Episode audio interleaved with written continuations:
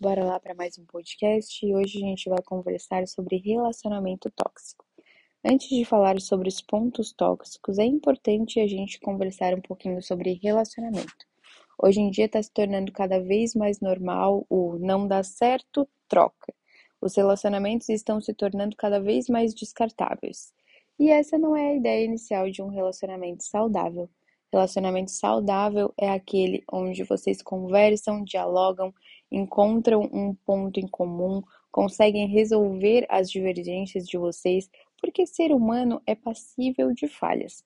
Então, não estamos aqui lidando com pessoas perfeitas.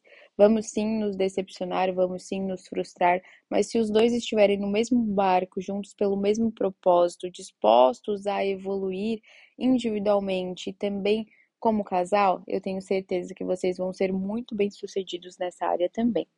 Agora vamos conversar sobre os pontos de um relacionamento tóxico. Então, alguns sinais que estão presentes é, numa relação tóxica. Vamos lá. O primeiro, excesso de ciúme e controle. O ciúme muitas vezes é associado como um cuidado, porém, o ciúme excessivo se torna bastante problemático, porque o indivíduo passa a querer controlar todos os passos do seu parceiro. O comportamento, as roupas, as escolhas, tudo passa a ser motivo para críticas e brigas. Então, fique ligadinho quando isso estiver acontecendo. Outro ponto que acaba se relacionando também com o ciúme e controle é o estresse constante. Geralmente, relações desse tipo são marcadas pelo estresse. Os momentos agradáveis são raros porque o casal está sempre com uma questão a resolver.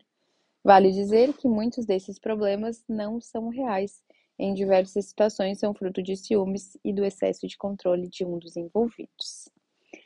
Outro ponto para ficar bem ligadinho. A pessoa não costuma te apoiar em suas decisões. Então é importante você ficar ligado porque ela ainda tem o costume de te diminuir. Quando temos um sonho, é natural buscarmos nas pessoas próximas o apoio para lutar por ele. Quando exatamente a pessoa amada, em vez de te estimular, te diminui, é um forte indício de que o relacionamento é ou está se tornando tóxico. Se aquele que deveria estar ao seu lado e te motivar faz você se sentir para baixo, ligue o sinal de alerta.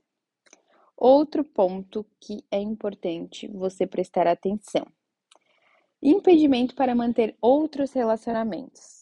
O namoro ou casamento representa apenas um dos relacionamentos que uma pessoa tem.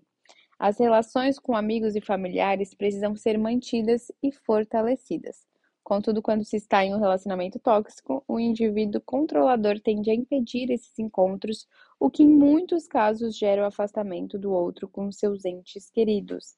Então, preste bem atenção. Aqui eu falei sobre alguns pontos.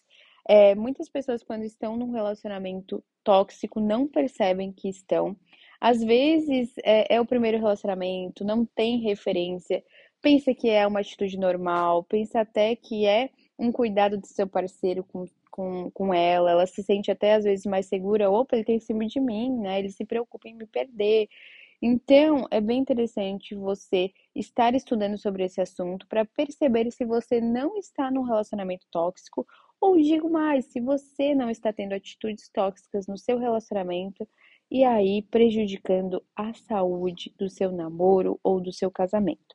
Então, tem muitos mais outros traços, mas hoje eu quis trazer de uma forma mais objetiva os que estão mais claros. Então, se você identificou esses, provavelmente vai ter outros também. É, é interessante você buscar ajuda, né? É claro que hoje em dia a gente tem muitos conteúdos de qualidade na internet, mas se você está passando por isso, é importante que você tenha ajuda de um profissional nesse processo contigo. Então, eu super incentivo vocês a buscarem terapia, que vai ser muito importante, tanto individualmente como também a terapia de casal é super importante. Então, fiquem ligadinhos. Como eu falei antes, Relacionamento não é para ser descartável. Talvez você esteja num relacionamento dessa forma, não quer dizer que é o fim de tudo. Se os dois conversarem, perceberem que realmente não estão sendo é, um bom parceiro para o outro e houver essa disposição de mudança, houver amor entre vocês, eu tenho certeza que conseguem sim dar a volta por cima.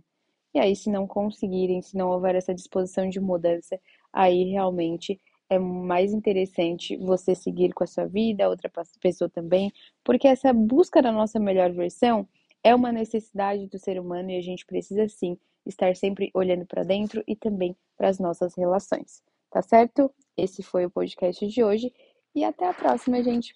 Beijão!